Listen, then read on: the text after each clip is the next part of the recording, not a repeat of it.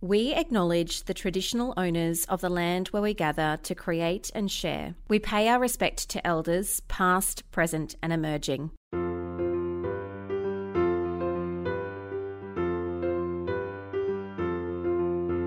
Hi there, my name's Bronwyn. Do you love learning? Me too. Let's learn together.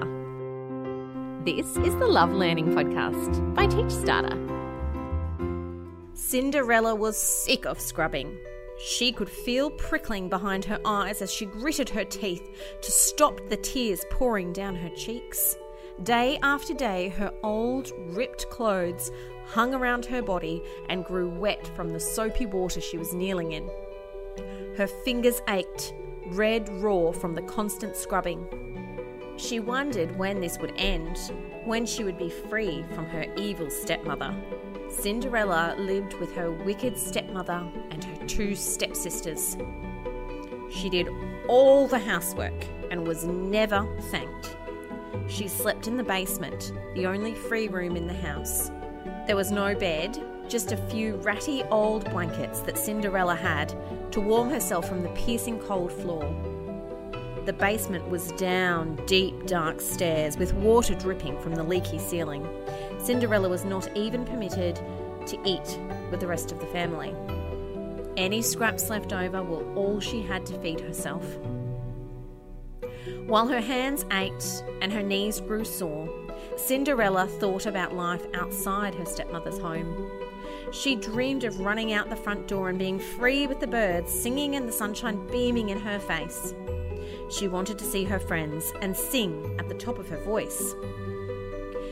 Every year, the town in which Cinderella lived would hold a festival. There was dancing, celebrating, and delicious food.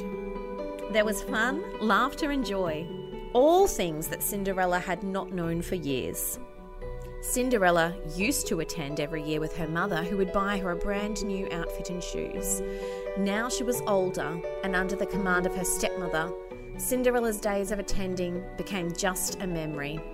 Her stepmother and stepsisters would most definitely attend, but Cinderella had far too many chores to do at home. The day before the festival, a knock at the front door disrupted Cinderella's scrubbing.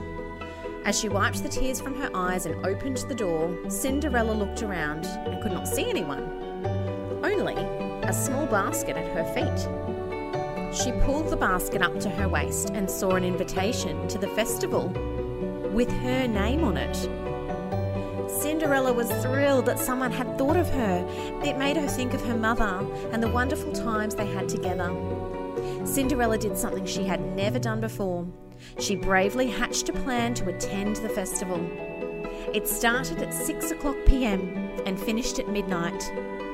She would wait until the rest of her family had left and then sneak out to the village. Cinderella knew that she would have to be aware of the time and arrive home before her stepmother did, or she would be in big trouble. As she lifted the invitation closer to her face, Cinderella noticed a stunning silk dress in the basket. She held it up in front of her and thought it was the most beautiful dress she had ever seen. At the bottom of the basket laid a pair of shoes. She furrowed her brow as she pulled them out of the basket. They were made of glass and much too small. Who on earth would think these would be suitable for her to wear? Cinderella had to find some new shoes to wear, and quickly.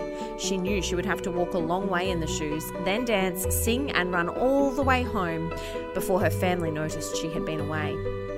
What kind of shoes could she possibly wear? She had none of her own, that was for sure.